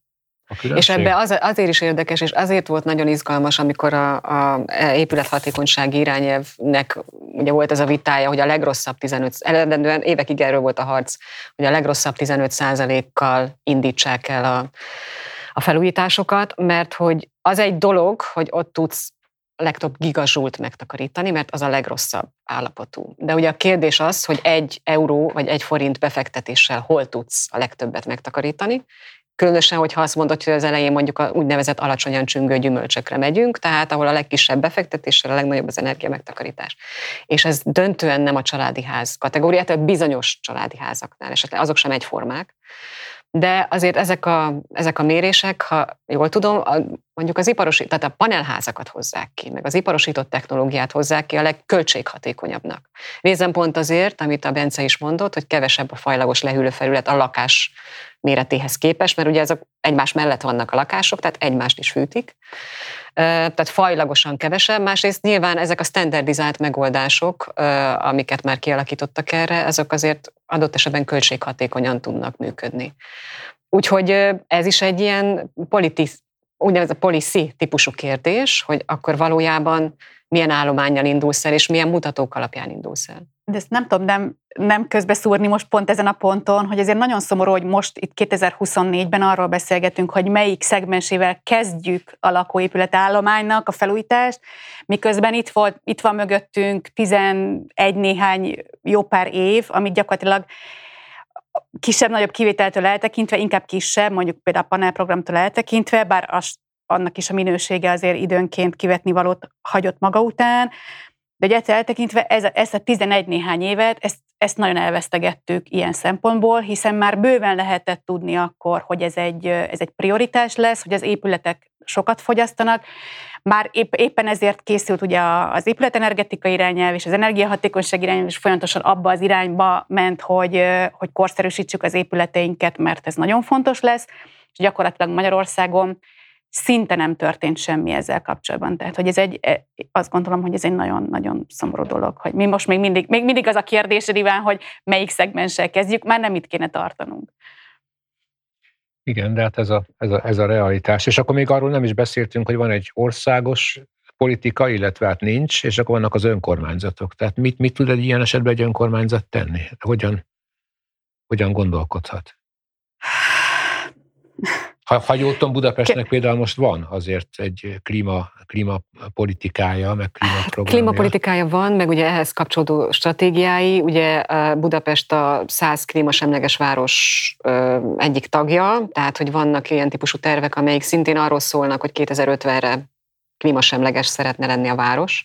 És most van egy olyan szintén uniós finanszírozású projektje, amelyik a klímaügynökség felállításáról szól. Egyébként ennek a keretében készült ez a 2000 háztartást érintő felmérés is. Tehát ilyen van, csak én nekem az a tapasztalatom a külföldi példák alapján is azért, hogy, hogy a, minden, amit az önkormányzat tehát meg tudjuk, hogy vannak önkormányzati támogatási rendszerek is. Rendszerint persze ilyen nem kevéssé energiahatékony, inkább az épületek tűzoltó jellegű statikai, meg alapvető épület minőségi problémáinak a megoldására. A legtöbb kerületben vannak ilyenek. Tehát ez létezik, és még részben pont a, a Mehinek a, az Unió által finanszírozott három éves programja kapcsán úgynevezett, tehát ilyen egyablakos tanácsadó rendszerek is kialakultak még Budapesten belül is, de valójában ezeknek a hasznossága egy nem létező támogatási rendszernek a tükrében borzasztó alacsony. Tehát az önkormányzat is azt gondolom, hogy akkor tud hatékony lenni, ha van valami eszköz a kezébe. Mert egészen addig, ameddig mondjuk betámolyognak ezekbe az egyablakos tanácsadó rendszerbe olyan emberek, akik adett esetben tapasztalják a, rezsi számlájuknak a növekedését, nem sok mindent lehet nekik mondani. Tehát, hogy nyilván van egy-két ilyen alapvető dolog, magatartásbeli, meg a rakjon hőfóliát a, kon- a konvektor mögé, de hogy ezek piciket hoznak, és minden más, ami komolyabb jövede, vagy komolyabb megtérüléssel jár, az ugye komolyabb beruházást is igényel. És innentől kezdve az önkormányzat se tudja azt mondani, hogy akkor van eszköz a kezemben, mert effektíven nem nagyon van eszköz. És a Zsuzsának igaza van, hogy gyakorlatilag 2015 óta nincs eszköz. És akkor se nagyon volt, akkor is még 2011-12-ben is gyakorlatilag a 2009-es támogatási döntéseknek a kifutása volt. Tehát praktikusan az elmúlt 13-14 évben volt egy darab fellángolás 2015-ben, ez két nap alatt kötötték le teljes forrást. És akkor utána pedig 2017-18 után pedig szintén uniós forrásokból ö, ö, kamatmentes hitel állt rendelkezésre a felújításra. Ebből azt hiszem 60 társasház ö, tudott ö, gyakorlatilag pénzt lehívni, hiszen ez döntően családi házakra volt kitalálva, olyannyira, hogy meg is volt határozva, hogy maximum 25%-ban jöhettek be társasházi pályázatok, és 75%-ban családi ház, a 25% sem volt kihasználva, hiszen olyan volt a konstrukció, hogy egy társasház nem tudta felhasználni. Családi házak igen, ebből, ebből elég sok napelem született. Tehát valójában energiahatékonyságra nem használták föl, vagy egészen elhanyagolható módon ebből a napelemre való átállást tudták finanszírozni, és akkor mondjuk egy tíz éves megtérülésre lehetett hozni hat évre. Tehát ez, ez tényleg nagyon jó biznisz, csak az energia, tehát a klíma céljaink szempontjából ezért ez viszonylag kis mértékű előrelépés. Egy szempontot mondanék, hogy a, a, ugye az előző ö, ilyen támogatási uniós ciklusban érkező ö, uniós támogatásokat, amiket ö, középületekre fordítottak, gyakorlatilag mint százszázalékos támogatási módon ítélték oda a, az önkormányzatoknak. Egyébként sok más csatornán keresztül is, amiről talán kevesebb azt gondolom eredmény áll rendelkezésre, mint a modern városok vagy faluprogramok, tehát hogy ezek, ezek pedig olyan közvetlen kormányzati döntések révén kerülnek kiosztásra önkormányzatoknak, ahol hát aminek mm, tehát igazából az elosztási mechanizmus se gondolom, hogy teljesen jól érthető, hogy, hogy akkor melyik önkormányzat kapja és, és mire, illetve az eredmények is, hogy mondjuk ott a kórház, az iskola felújítás, az bizony um, milyen energia megtakarítást eredményezett, hát erről nagyon csekkély mértékű információk állnak rendelkezésre. A lényeg, hogy, hogy, hogy ezért külföldi példák is azt mutatják, hogy hogy a, a forrásokat jó lenne úgy elosztani, vagy úgy, úgy rendelkezésre bocsánat az önkormányzatoknak, hogy bizony nem százszerzekben finanszírozunk, mert az úgymond az ingyen pénz az nem annyira ösztönzi annak a, annak a hatékony felhasználását, és hogy, hogy tulajdonképpen ez, ez az összes hazánkba érkező uniós forrásra is igaz, hogy, hogy azok tulajdonképpen szűkösek, és soha nem lesz elég az a, az az uniós forrás arra, hogy a hazai lakóépületállományt megújítsuk, akár középületekről, egyébként akár lakóépületekről van szó. Ugye az Unióban is mondanak egy ilyen hüvelykúj szabályt, hogy a teljes épületállománynak a, az átállítása, vagy felújítása, vagy dekarbonizációja, hoz szükséges források, tehát az összes finanszírozás, nagyon nagy pénzekre beszélünk, annak kb. három része kellene, hogy jöjjön privát, a privát tőke oldaláról, vagy magánforrásból, és kb. egy negyede az, amit az összes költségvetési vagy uniós forrás fedezni képes. Tehát, hogy, hogy, hogy azt gondolom, hogy itthon is, például a NECT-nek a tervezésében érdemes lenne erre gondolni, hogy ezeket a támogatási forintokat oly módon kéne valahogy kiosztani, hogy azok egyfajta ilyen katalizátor jelleggel párosuljanak, tehát hogy egy, egy állami forint mellé párosuljon, nem tudom, kétszer, háromszor, négyszer annyi magán forrásból származó forint, ami aztán ezt a finanszírozást lehetővé tenni. Úgyhogy ez, ez itthon is azt gondolom, hogy nagyon releváns kérdés, csak hogy ugye kérdés, hogy akkor itt ez a magántőke, ez hogyan tud, tud be, be, bejönni, vagy egyáltalán részt venni a finanszírozásba. Ugye ennek egyik kis lábát már említette az Éva, ez a bizonyos energiahatékonysági kötelezettségi rendszer, ami két éve működik Magyarországon, és úgy tűnik egyébként, hogy valóban egy hatásos eszközének bizonyult itt az elmúlt két évben, de alapvetően nem a, a lakossági megtakar, energia megtakarításoknak volt ez egy jó eszköze, hanem, hanem az ipar és a közlekedés területéről sikerült itt megtakarításokat generálni, illetve azokat részben finanszírozni. És akkor ugye itt bel, utána rákanyarodhatunk arra, hogy vajon hogy miért nincsenek Magyarországon felújítási hitelek, vagy egyáltalán a, a bankrendszernek mi, vagy a hitelezésnek ebben mi lehet a szerepe, mondjuk különösen tekintve azt, hogy, hogy Magyarországon egyáltalán lakosságnak hány, hányad része tekintető egyáltalán hitel, hitel képesnek, tehát hogy ez, ez mindenképpen egy, egy korlát mondjuk azokhoz a számokhoz képest, amit Nyugat-Európában olvasunk, hogy itt bizony a háromnegyede az, az piaci forrásból kéne, jöjjön a, a, a tőkének.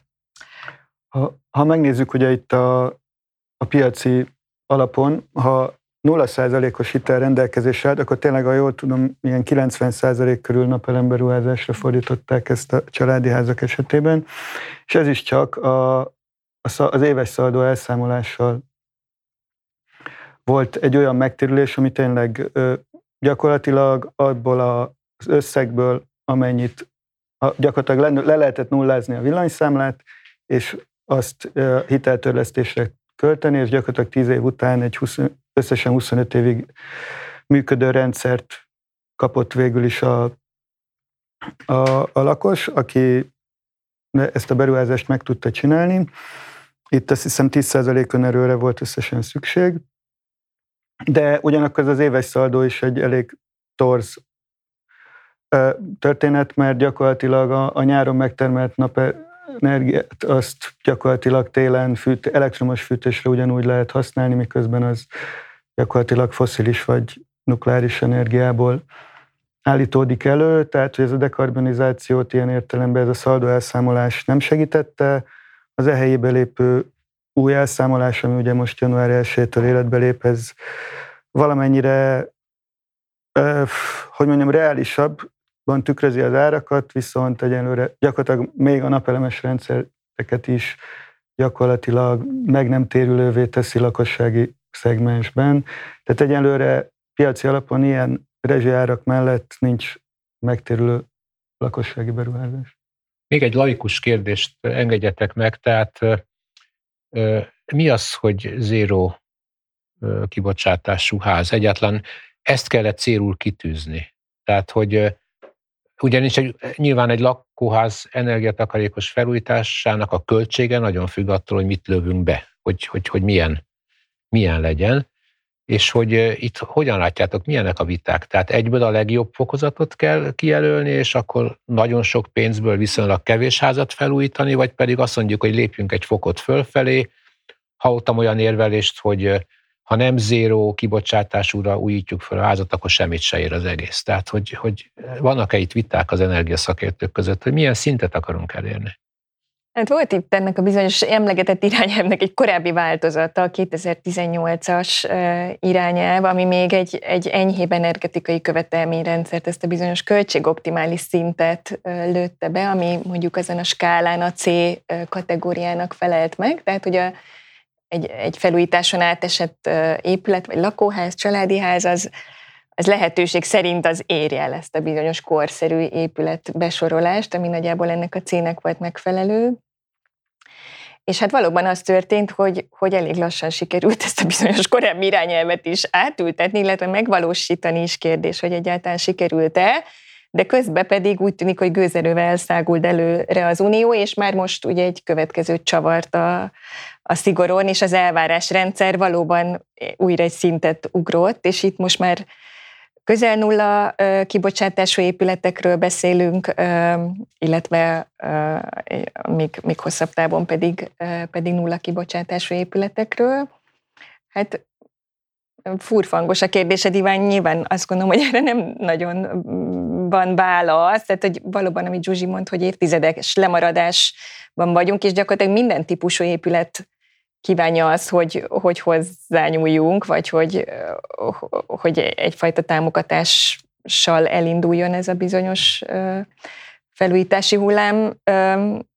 Az én csak még egy, egyet oda visszalépnék, hogy, hogy azért az, az hogy az, azt mindenképpen tudjuk, tehát hogy vannak statisztikai adatok, felmérések, hogy, hogy azért az állománynak a legrosszabb állapotban lévő része az mégiscsak a családi házak, amik, amikből az igazán korszerűtlenek akár négyszer, vagy akár ötször többet fogyasztanak, mint egy korszerű épület, és hogy valóban a, a magyar családi házak teszik ki a, a nem tudom, az energia, a lakossági, vagy az épület energia felhasználásának a 80 át tehát hogy igazából ez alapján lehetne tudni, hogy hol kéne kezdeni ezt a sztorit, tehát hogy, hogy alapvetően a vidéki Magyarországon lévő kádárkockák, elavult családi házaknak bizony a becsomagolásnak a hőszigetelésével, korszerűsítésével nagyon, abban nagyon nagy megtakarítási potenciál van, és akkor itt egyébként rá is kanyarodhatunk arra a dilemmaként az elején felvetett kérdésre, hogy, hogy, hogy egy csomó más szempont, mondjuk területfejlesztési vagy demográfiai mozgások vagy változások viszont nagyon kérdésessé teszik ezt, hogy egy, egy, egy kis, kisebb községben vagy faluban lévő kádárkocka felújítása, ahol az ingatlannak az értéke az, az mondjuk 10-12-15 ezer forint, abba vajon érdemese, érdemese, jó? Tehát nyilván minden, mindenkinek járna úgymond az, a, a, a jobb életkörülmény, meg a, a felújított lakás, de hogy érdemes-e ennek a felújítására annyit költeni, ami, ahol a felújítás gyakorlatilag drágább lesz, mint az ingatlannak az értéke.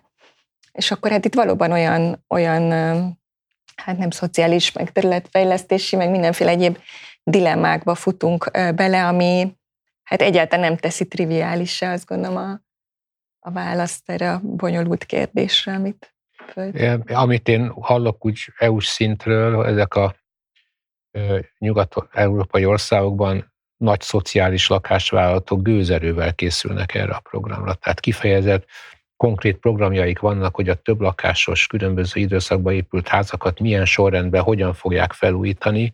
Ott van a know-how, ott van az építőipari, építőipari kapacitás, meg minden. Nálunk a dilemma egészen más, úgy tűnik, mert igazából szociális lakásvállalat egyáltalán nincsen, bérlakásállomány egyáltalán, szint, szinte egyáltalán nincsen. Gyakorlatilag mindegyik dolog egyéni vagy társasházi döntés kérdése, és akkor ott van az ismerethiány és egyéb problémák.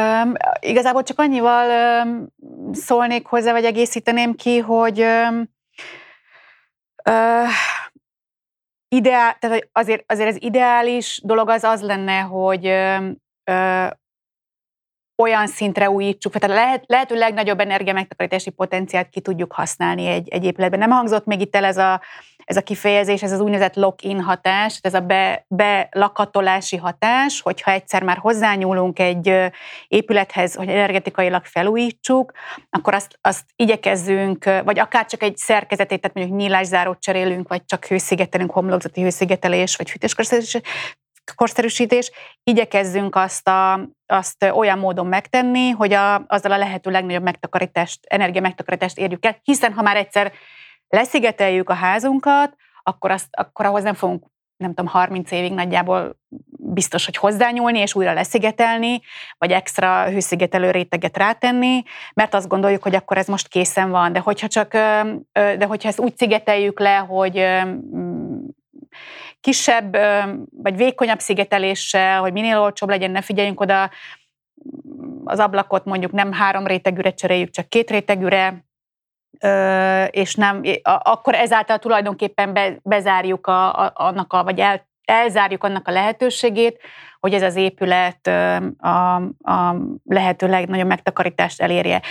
Erre szolgálhat egyébként az, ami már az előbb említett épületenergetikai irányelvben most már szerepel, ez az úgynevezett épület felújítási útlevél, ami azt segíteni, az egy olyan tulajdonképpen egy energiatanúsítvány jellegű, egy energetikai felmérés jellegű dolog, ami azt abban segíteni a háztulajdonost, hogy egy felmérés, egy alapos energetikai felmérés után meg tudja mondani, hogy milyen sorrend, hogyha nem tudja egyszerre, mert nyilván ezért nagyon sokan nem tudják egyszerre finanszírozni a, a, a teljes energetikai felújítást, milyen sorrendben érdemes elvégezni a, a felújítási lépéseket, hogy a vég, és milyen, milyen mértékűnek kell lenni ezeknek az egyes lépéseknek ahhoz, hogy a végén összeadva, majd hogyha ezt, ezt a lépéseket egymás után megvalósítja, akkor mégiscsak a lehető legnagyobb energia megtakarítást tudjuk elérni. Tehát, hogy ez erre azért így, így, így alapvetően lehetne törekedni, én azt gondolom. És mi csináltunk is ilyen felújítási útlevelet, egy, egy párat, panelépületre is, meg hagyományos építésűre is, és hát ezt érdemes tényleg mindenkinek végigélnie, mert azért itt nagyon, nagyon érdekes következtetésre jut az ember, különösen akkor, hogyha nem csak a technikai részeket nézi, hanem a pénzügyieket is. Tehát azt megnézni, mert hogy azt gondoljuk, hogy ez többé-kevésbé standardizált, meg épülettípusra, így szakmányba lehet gyártani ezeket a papírokat, és aztán azt látja az ember, hogy amikor oda megy az épülethez, akkor, akkor kiderül, hogy mindegyik más, mert ugye mindegyik más helyzetben van. És viszonylag kevés az olyan épület, még a panelépület is, amihez az elmúlt évtizedekben komolyan nem nyúltak hozzá. Nem építettek mondjuk hagyományos épületnél rá valamit, vagy mit tudom én, bevezették a gázt, akkor az egyik lakásban ilyen ö, fűtési mód van, a másikban olyan fűtési mód van. Tehát valójában nagyon nehezen standardizált megbízálhatók ezek a történetek. És két fontos dolgot tanultunk meg ebből az útlevélből, a felújítási útlevélből. Az egyik az, hogy hogy ezek a költséghatékonysági ugrások mindenhol máshol vannak. Tehát, hogy van, ahol mondjuk az egyik hagyományos épületünknél az, a, a szigetelés lett volna a következő lépés, az sokat hozott volna. És akkor az, a, hát köszönő viszonyban nincsen még a, a, a mély felújításhoz, meg a közel nullához, meg egyebekhez, de, de mondjuk áthozta volna íből azt hiszem, hogy D-be. Már homlokzatszigetelés. A homlokzatszigetelés, de ott is az 5 centitől a 25 centig minden volt, hiszen minden fal más vastagságú volt. Annak függvényében, hogy hol helyezkedik el és mikor építették be. De hogy ez hozza viszonylag költséghatékonyan a, a legjobbat, és utána egy nagy-nagy-nagy-nagy luk tehát a következő lépés, ami már arról szól, hogy elinduljunk nem is a, a zero emission, hanem ez a 80 kWh per négyzetméter környékén. Most körülbelül itt van a, a költséghatékonynak megnevezett közel nulla érték Magyarországon.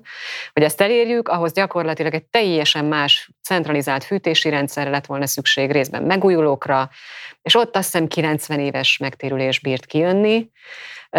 Tehát különösen figyelembe véve, hogy ezek átlagosan 36 négyzetméteres lakások, borzalmas állapotú az épület, de ettől még a lakók nem energiaszegények egyébként, mert ezeket a pici lakásokat kevés pénzből tök jó ki lehet fűteni, hát penészedik, az kicsit kellemetlen. De hogy, hogy ettől eltekintve ennél az épületnél itt volt egy óriási ugrás A panelépületünk az már részben... Most még egyszer csak, hogy értsem, tehát az első, hogy a, hogy a házat valamilyen módon becsomagolod, igen. akkor ezzel elérsz egy C fokozatot? Vagy de C nem, de D-t, igen. Jó, és akkor utána mi a következő? Hát amit el akarnánk érni, igen. az igazából ugye az A és a B határa igen. volt kb.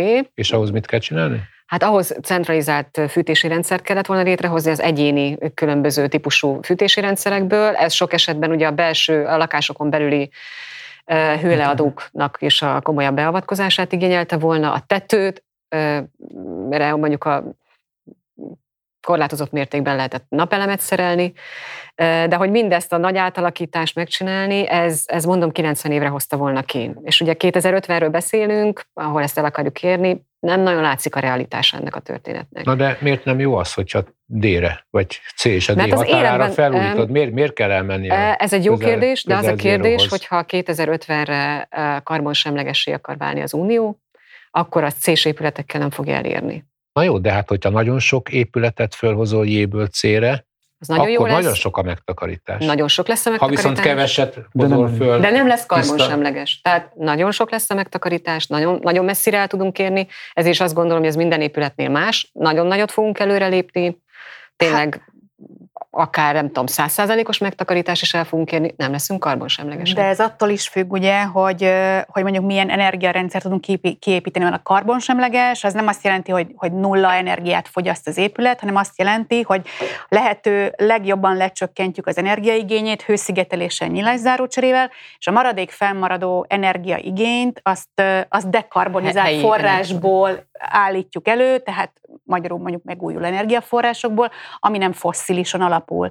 Tehát, hogy nem feltétlenül, tehát van, lehetőség akár arra is, hogy igen, felújítani mondjuk egy, egy ilyen 80 vagy 100 kWh négyzetméter per év ö, ö, energiafogyasztásúra, csak fontos, hogy akkor ezt egy olyan, magát a, a, az energiafelhasználást, azt, azt, azt nem foszilis energiából fedezzük.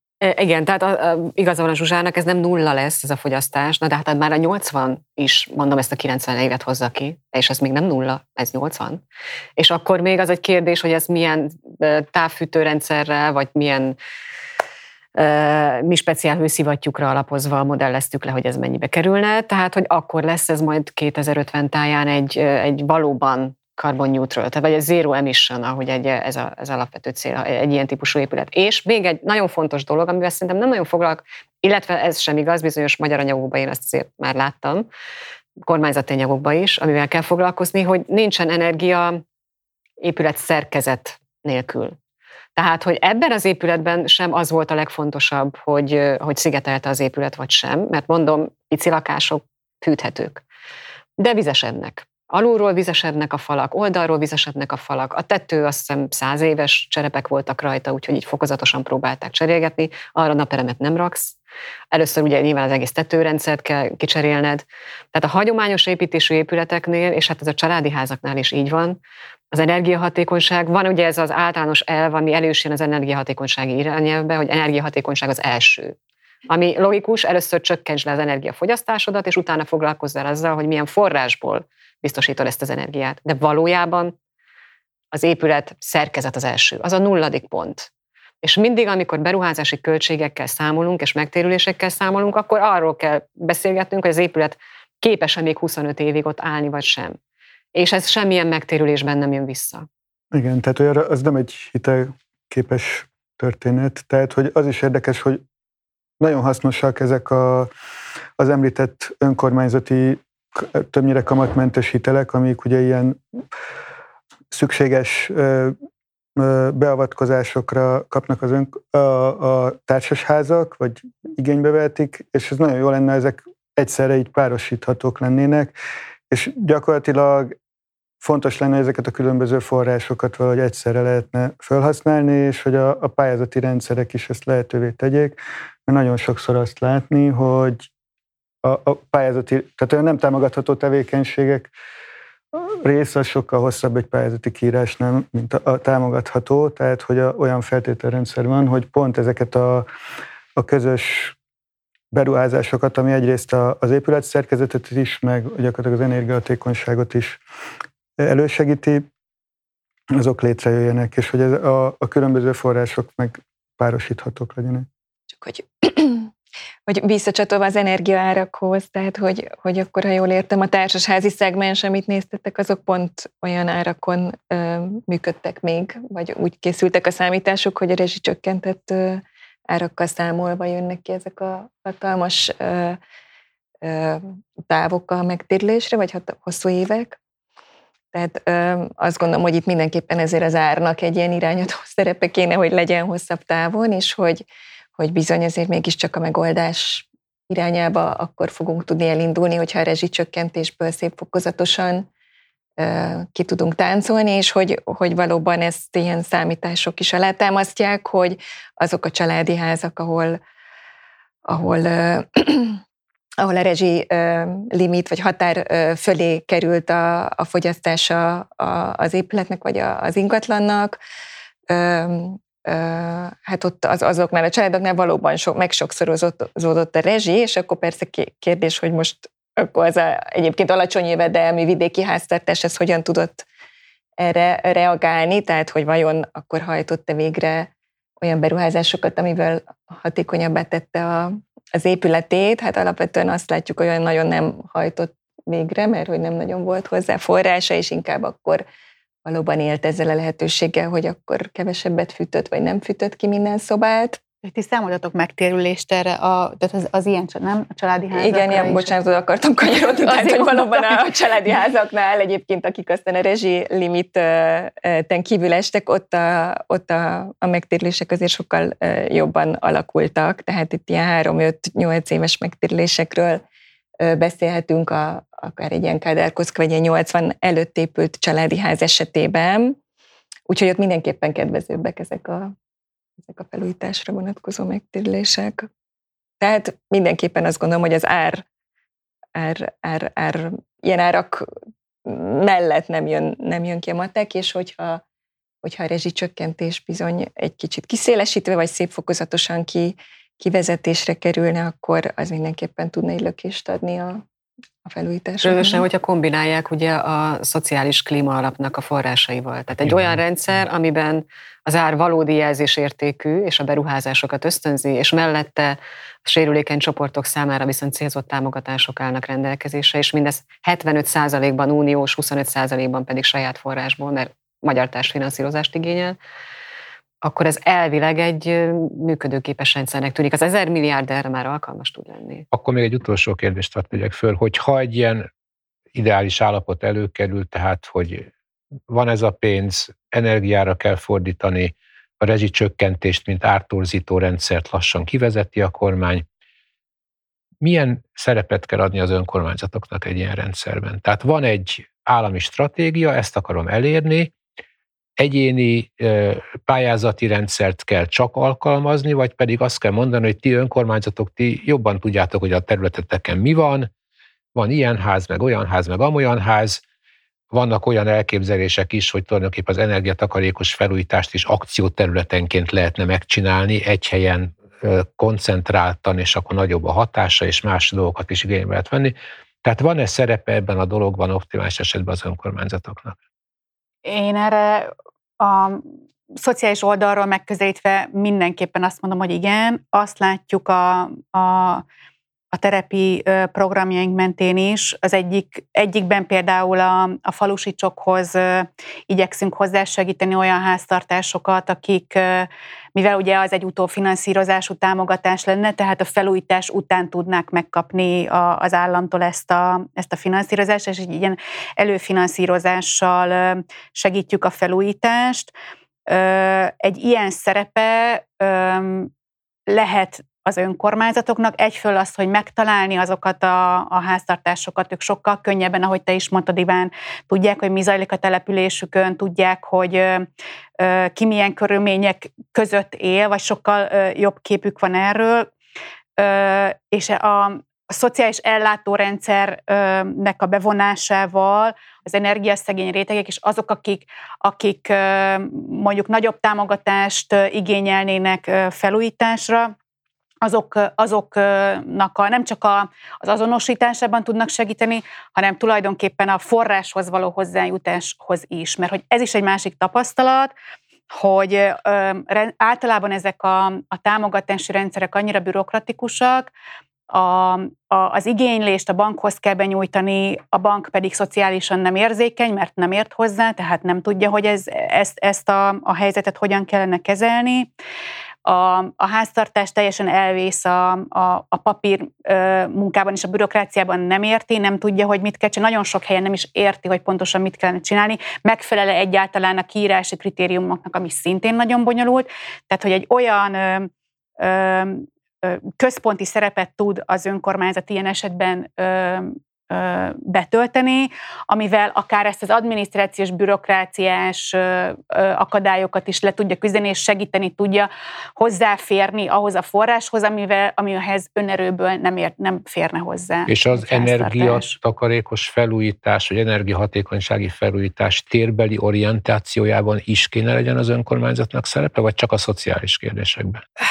É, hát én azt, tehát, hogy ez egy, igen, ez egy döntéskérdés, hogy honnan közelítjük meg. Nyilván, hogyha van egy, van egy állami felújítási támogatás, amire mondjuk rá, rá tud csatlakozni az önkormányzat ilyen módon, ahogy az előbb elmondtam, akkor annak önmagában lesznek kritériumai, hogy ez, hogy ez most milyen szegmens elő, tehát én azt gondolom, hogy vagy hogy egyáltalán határoz meg, vagy kizár-e mondjuk valamilyen épülettípust, vagy bármilyen helyzetben lévő háztartásokat, tehát hogy ez, ez, ez nyilván ilyen szakpolitikai döntés kérdése, én azért alapvetően, hogyha ha így mondani kellene valamit, én akkor azért azt gondolnám, hogy, vagy azt mondanám, hogy nem, tehát ilyen támogatási program esetében nem zárnék ki semmilyen épülettípust, és semmilyen élethelyzetben lévő háztartást. Tehát mondjuk nem mondanám azt, hogy kizárólag gyermekes háztartások részére elérhető egy ilyen támogatás típus.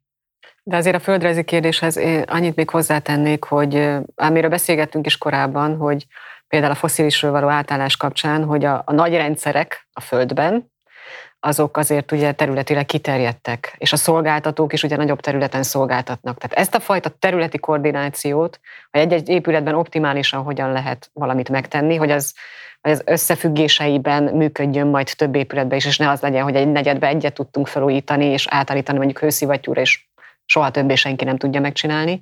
Tehát ezt a fajta területi koordinációt és a szolgáltatókkal való koordinációt szerintem mindenképpen fontos szerepet játszhat benne az önkormányzat. Nem véletlen, hogy Litvániában is már nagyon régóta működik elég jó hatékonyságú támogatási rendszer, és pár év után az épület szintű támogatások mellé már ilyen önkormányzati energiahatékonysági tervek készítését is elvárta az állam. Mert hogy ezt logikába kell építeni, és, a, és a, amiről szintén a Bence beszélt, hogy például a társfinanszírozás kérdése. Tehát, hogyha állami szintről kapja valaki az energiahatékonyságot, de a kémény rendberakását, meg a tető rendberakását az önkormányzati szintről kapja, akkor ezeket azért jó összepakolni.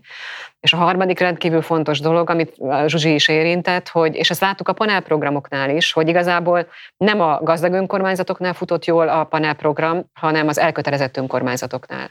Tehát ott, ahol, ahol az önkormányzat nyilván berakta a saját önrészt is, ez nagyon fontos szempont, másrészt pedig egy olyan szintű kampányt rakott mögé, és egy olyan szintű tájékoztatás, és egy olyan szintű magyarázatát annak, hogy akkor mit kell csinálni, ami, ami gyakorlatilag így egy ilyen multiplikátor hatásként nagyon sok épületet be tudott vonni a programba. Tehát ezt a fajta kommunikációt, amit akár ilyen egyablakos támogatási rendszer kiterjesztett változatán keresztül meg lehet csinálni, ezt azért központi szintről nem lehet csinálni, csak helyi szintről. Én szerintem elég sok elgondolkodni valót hoztunk mi itt össze.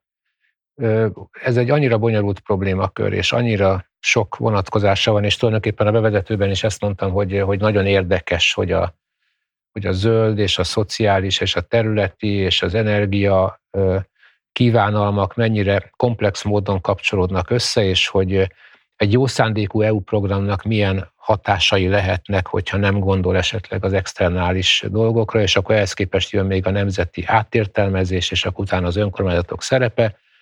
Csak ott van az állampolgár, aki áll tehetetlenül, és talán elmehet egy energia tanácsadóhoz, hogyha van valahol, de utána olyan tanácsokat kap, amiket önmagától nem tud megvalósítani.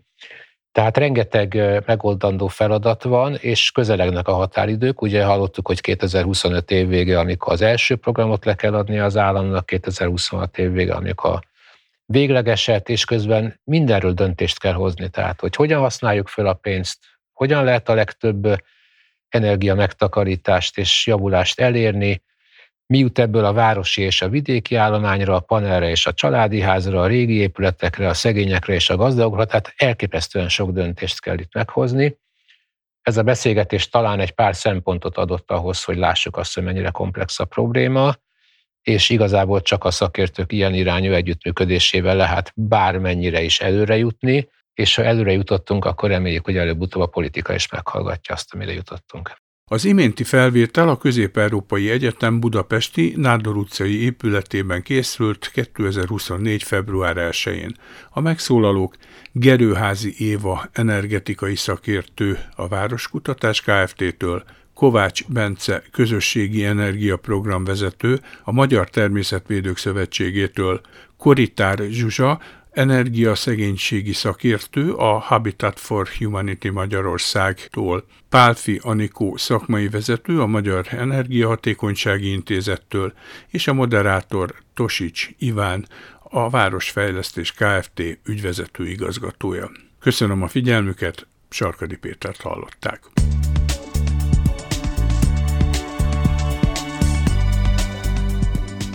Önök a Greenfo podcastját hallották. Ha kíváncsiak a következő részekre is, iratkozzanak fel csatornánkra, például a SoundCloud-on, a Spotify-on vagy az Anchor különböző platformjain.